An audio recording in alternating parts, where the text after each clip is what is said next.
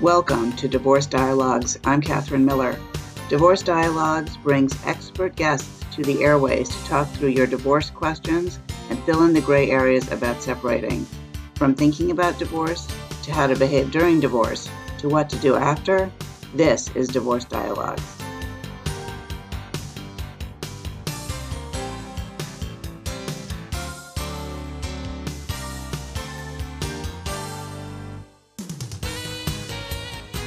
Welcome to Divorce Dialogues. I'm Katherine Miller. I'm the founder at the Miller Law Group and director at the Center for Understanding and Conflict, and I am on a mission to change how people divorce and help them divorce with dignity. My guest today is Dr. Frederick Kasinga. He is the author of the book, I Do Until I Don't, A Surgeon's Story of Divorce and Healing. Amazon Review names the book as a how-to handbook that collects so many experiences about marriage and divorce, and the tale he tells is pretty interesting. It goes from happiness to tragedy and then back to happiness. Dr. Kasinga is an award-winning board-certified bariatric surgeon who's passionate about helping individuals achieve a healthier lifestyle. In his book, I Do Until I Don't, A Surgeon's Story of Divorce and Healing, he shares his own story and hard-earned insights into divorce. Welcome, Dr. Kasinga. It's a pleasure to have you on the show. Hey, thanks for having me. It's a pleasure to talk to you today. So, Dr. Kasinga, what is your story, and what led you to write the book? Yeah, I have an interesting story. I think it's typical of many people. You know, I was in my training to become a surgeon, and I found a girl that I fell in love with, and I thought I would be smart, you know, before I got married, and I talked to her a lot about marriage and her views on marriage, and she very much assured me that she comes from a loving family, that she would never consider divorce. It wouldn't even be an option. And I came from a similar kind of family. So we proceeded to get married, and we had two kids. The kids were 3 and 4 years old. And my wife was a nice, young, pretty in-shape girl who was, you know, very busy doing a lot of different things, had stopped working. And she one day went to visit one of her friends in Florida, came back and said, you know, the strangest things, I missed the kids, but I didn't miss you. And I was shocked by all of that. You know, well, we better go to some marriage counseling. And she didn't want to go. She said, I just kind of feel numb. I'm not interested. And what I didn't realize at the time is that she had met up with like an old boyfriend, and they kind of were reminiscing and giving each other presents and things like that. And so I was kind of fighting an uphill battle at that point. I didn't realize any of that. And, you know, I'm the kind of guy that's like, well, you know, let's fix this. If, you know, something's missing, let's solve it. You know, I'd just been working hard, not like drinking a lot of alcohol or beating her or anything like that. So I was kind of confused by that. You know, I thought, well, this is how marriage goes. You know, there's ups and downs, but, you know, divorce isn't going to be an option. So we spent about 4 years with me taking her to marriage counseling. We flew out to Colorado and did a week of counseling, very intensive. And then she just said she doesn't want to go to counseling anymore. She said, I only went to counseling so people wouldn't think I didn't try. And so it's one of the things I talk about in my book is that you never force your wife to go to marriage counseling. You know, marriage counseling is for people that are both like stubbornly committed to the same idea, which is staying married. And, you know, I started doing things that I thought she wanted me to do. I bought her 3 condos on the beach in Mexico because she thought they were great investments. And I started to build an in-ground pool in the backyard because she wanted it. I bought her a brand new Hummer because she suddenly decided she wanted a Hummer. They were all the rage back then. And what I also realized is that you can't buy things for your wife and make her like you again. There's no point to that, and it just makes your divorce more complicated.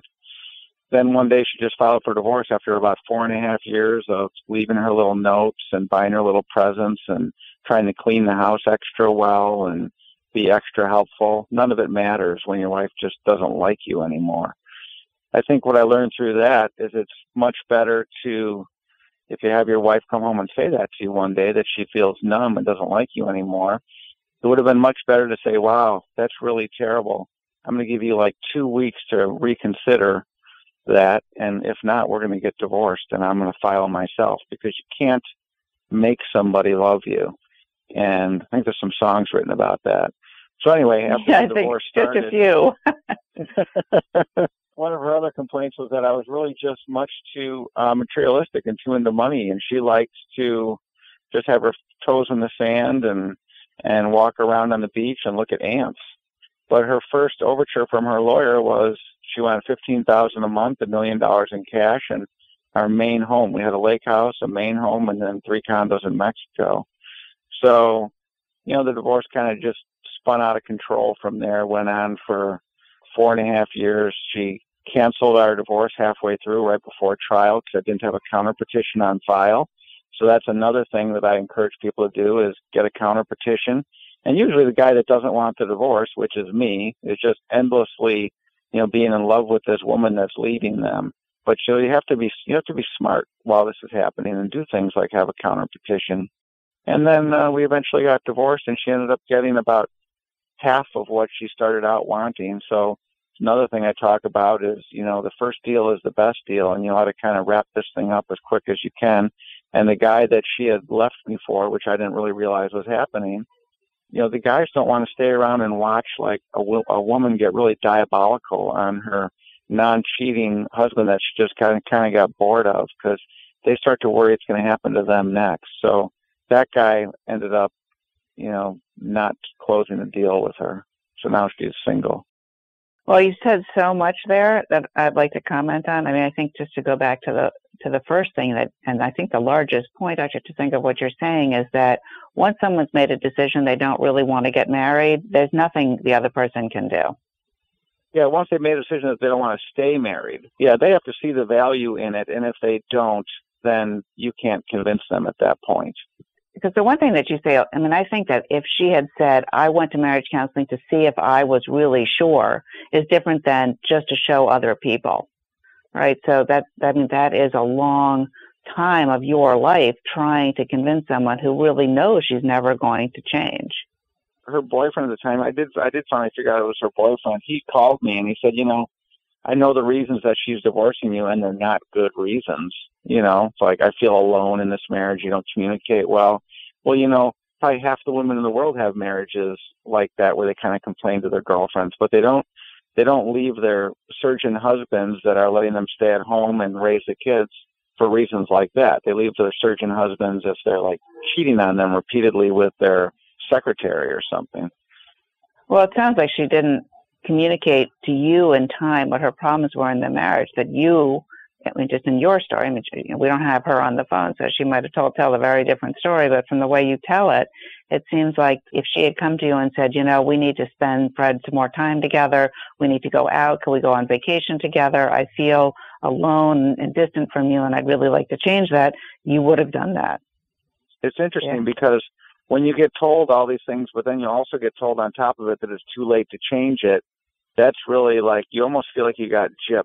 Like you feel like, if I would have really known this, and then it turns into, well, I told you, you know, and you should have realized. And but when you do realize it, it's too late. Yeah. And I think that in my observation of more than 30 years of working with divorcing couples, is that really when marriages break down, they usually break down over a failure of communication. And here what you're describing is her thinking, at least, that she's communicated this to you, but you're not understanding what she's saying and the seriousness of whatever her needs were at the time. So either she failed to communicate to you how desperately she felt what she felt in a way that you realized the seriousness of it in order to address it. And many times, I mean, does that feel accurate to you? Yeah, no, I think it definitely does. And I think that many times people come to me and they'll say, you know, I know our marriage wasn't great, but I didn't think it was that bad. And when the other spouse has chosen to end the marriage, and I think that is a really common, sadly, common problem that people don't know how to communicate their needs to each other before they just totally check out. And that marriage counselors often say to me, people come to marriage counseling too late, you know, when one party has already decided they can't do it and there's no going back. And if people came earlier on, instead of thinking, you know what, this is, I don't know, somehow shameful or embarrassing that we're in marriage counseling, that many marriages might survive. What do you think about that? Well, that's such an interesting point, because I went to a marriage counselor. Her name was Michelle Wiener Davis, and she wrote a book called Divorce Busting. And she told me when she started to learn how to be a marriage counselor, the person that was training her said, look at these two. They can't stand each other. And, you know, we just have to help them to figure out a way to amicably divorce. And she started to realize that everybody that comes to marriage counseling is usually at that point. They don't even want to sit next to each other on the couch. And she points out that just as weird as it is that you can go from marrying somebody and wanting to, like, smell their socks and help them, you know, get in and out of the car, and you can get to the point where you don't even want to sit on the same couch with them. And her point is, as long as there's not repeated infidelity or beating, you can make it back along that continuum and go from not liking somebody all the way back to being madly in love with them. And so, you know, when you think about it, you're already married to this person. You already have kids with this person. You're already financially enmeshed with this person. If there was a way to get back to being madly in love with them, wouldn't you pick that rather than picking like a brand new person with whatever new sets of problems they're going to give you? Then you're going to have a wonderful time for 3 years, but then you're going to get to the same point with 2 or 3 other weird problems to deal with. So she was a very interesting person to go listen to, because she didn't take it as such a, like, she wasn't so surprised that people were coming to her and they didn't like each other anymore. She very much expected that. I'm Katherine Miller. You're listening to the Divorce Dialogues. We're here on WVOX 1460 AM in Westchester County every other Wednesday from 5 to 5:30. We're also available as a podcast on all popular podcast apps, and as well as on the podcast website, DivorceDialogues.com.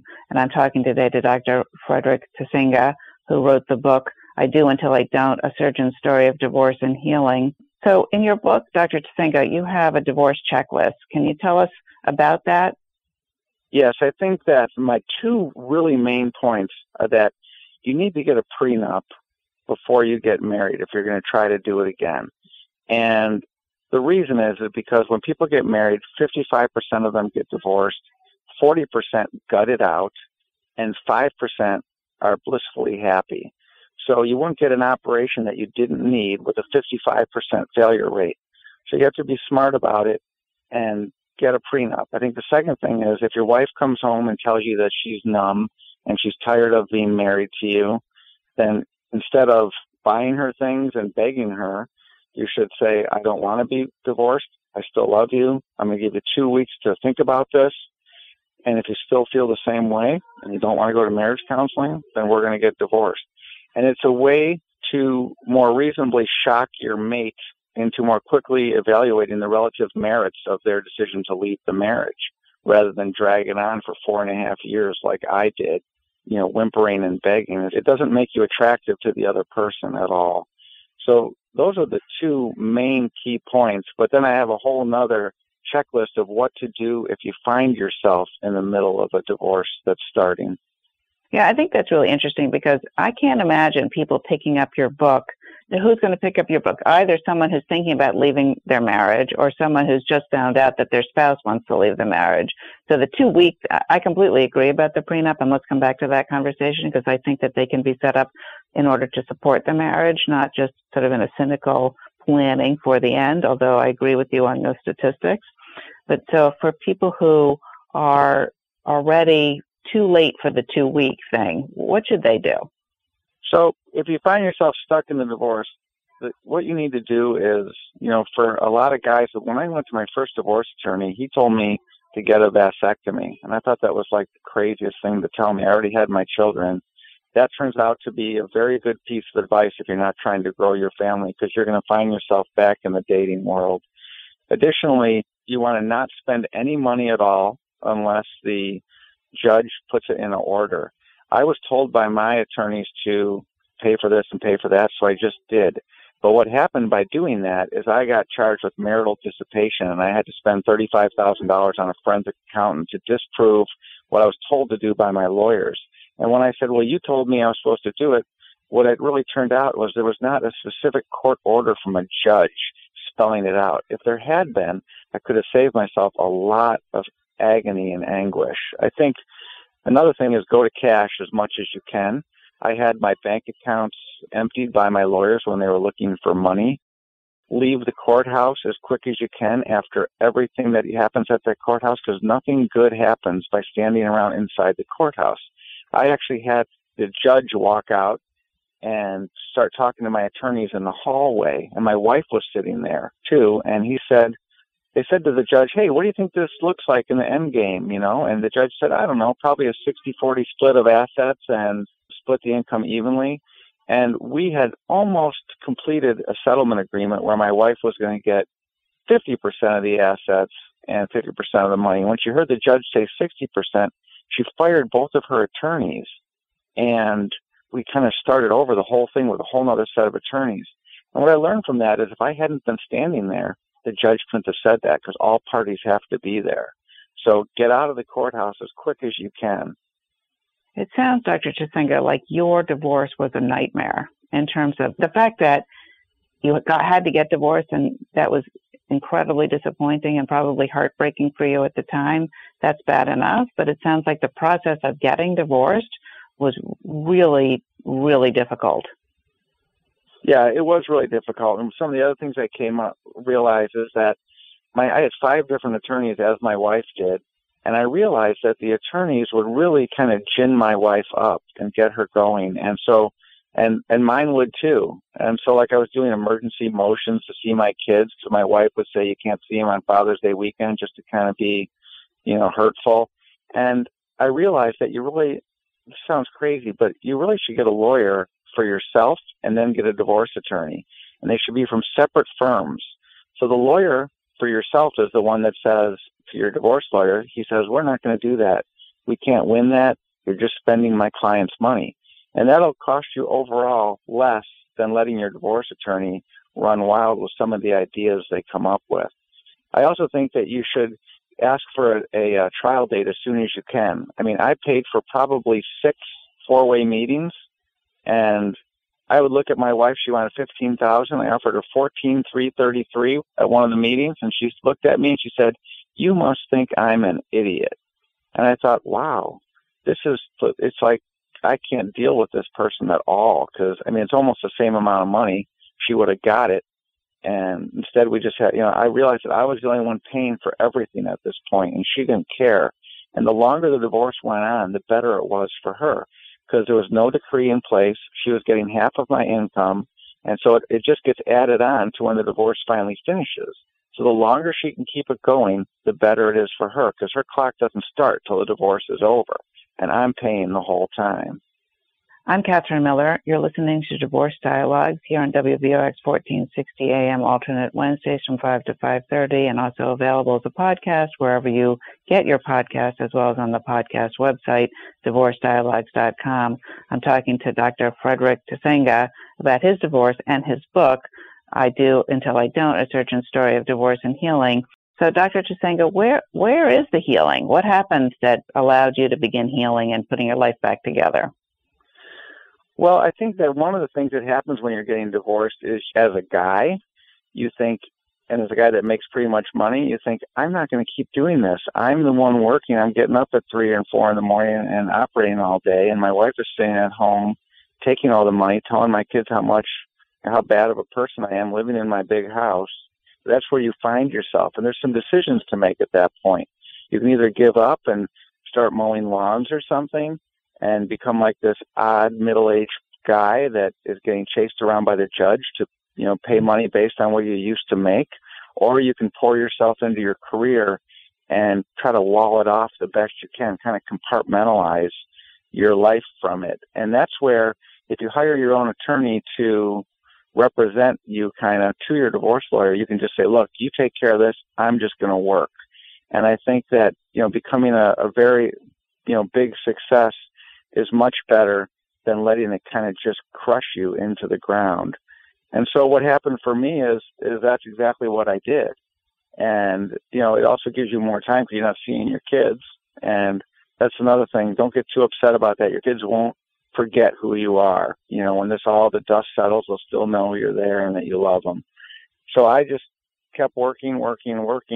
And eventually I met a very nice girl that was an ICU nurse that was from a very different background from my wife. She's Indian South Indian, very devout Christian, very solid principles and morals, and divorce doesn't even come into anything that she would ever even consider. And I got a big prenup, and she was happy to sign it. And it was very weird to interact with this girl because she had to have her own lawyer for the prenup. And when she went to her lawyer, the lawyer looked at the prenup and said, I can't advise you to sign this. You need to ask for a car worth at least $75,000 every 3 years. And you need to ask for, you know, this much every month to spend on whatever you want. And she looked at the attorney and she said, I'm trying to marry this guy. I'm not trying to divorce this guy. I'm going to sign it. So what I always tell people is, your prenups aren't for proving that you want to screw your wife if you ever get divorced. It's for proving that your wife is marrying you because she loves you, not what she can get from you. Yeah, I think that's kind of an interesting thing. And I think it also, prenups give you an opportunity to discuss what your expectations are about money and children and working and all that during the marriage. People don't often take the opportunity to do that. But what would support the marriage? I think this is the opportunity to talk about it and the opportunity to discuss your expectations, not to mention your conflict styles. And people talk so much less about how they're going to manage money during the marriage than they do about the flowers or the colors of the napkins at the wedding reception. I think that we really could possibly pick up some marriage strengthening in the prenup conversation. What do you think about that? Yeah, I think it for sure does. I think that it allows you to talk more about your expectations, you know, and along that line, I think it's really helpful for women to stay working while they're married. I think they get a lot of fulfillment out of their jobs, even if it's a part-time thing. It gives them less time to kind of be around at home, you know, catastrophizing about what's going on in the marriage because they've got other things that they're working on too. So I think there's value in working. I think there's value in talking about things before you get married. And I think there's value in talking about what would happen if you ever did get divorced. Because what I realized with my wife is that if you don't have a prenup, she can kind of fall in love with the trainer at the gym who's actually much more interesting. You know, a new conquest is much more interesting than an old marriage. And if she's realizing that, hey, I can take all my husband's money, stay in this big house, and kind of, in a way, take the party with me and get this new fun guy, why not? You know, it's a risk, but I'd like to take that option away. And so that option's not on the table with the marriage I'm currently in. You know, the party stays with me if you decide to leave. Yeah. So we don't have that much time left, but I know you'll probably have some tips for people in choosing a divorce lawyer. And I heard you say, you know, have two lawyers, but you could work with a coach in order to protect you from your lawyer also. But I think what you're saying is create somebody else to advocate on your behalf so you can focus on living your life. But what else do you think, Dr. Kasinga, that people should think about when they're choosing a divorce lawyer? So I think the divorce lawyer is probably the most important person you're going to pick. I think you need someone that is a tactician, someone that's ruthless, someone that won't pick fights, but if they have to have a fight, they will prepare for it, and they will go in and they will argue on your behalf. My lawyers that I had always were kind of smooth-talking gentlemen, and they all knew the judge, you know, and that sort of thing, and they didn't want to, like, make waves. And so they'd bring up something. The judge said, I don't think so. They'd say, okay, judge. And then they'd say, judge said, I don't think so. And my wife always had lawyers that were from, like, a different part of town, and they would argue. They'd say, judge, but we think this, and we think because of this case law, and we want to have, you know, a hearing on it. And the judge would be like, okay, I guess we'll have a hearing next week. And they would usually win. And the judge would say things to them like, you know, if you keep arguing so well, you're going to make partnering your firm. So I was stuck with guys that, again, I don't advocate having someone that picks fights, but, you know, I've been involved with a lot of medical malpractice lawyers, and they seem to be much more interested in, like, meeting with you, planning, strategizing, and divorce lawyers that I met seem much more interested in the day you get there for court. Oh, yeah, what was your name again? Oh, yeah, what are we talking about today? And then they'd walk in, throw up in front of the judge, and walk out. Like, much less overall interest. So making sure you pick someone who's going to be prepared and focused on you and your situation rather than maybe the relationship with the judge or each other. Yeah, I think that having someone that, again, if there's a fight that needs to be had, and someone that will tell you, like, this fight is a fight we can have, but it's not a fight we can win, like trying to get sole custody of your kids or something. You know, unless there's a very strange thing going on, there's almost no way that's going to happen that a guy would get, you know, sole custody from a girl. It's just, it's rare as rocking horse manure. Dr. Fred Kasinga, it's a pleasure to have you on Divorce Dialogues. Thanks for being our guest.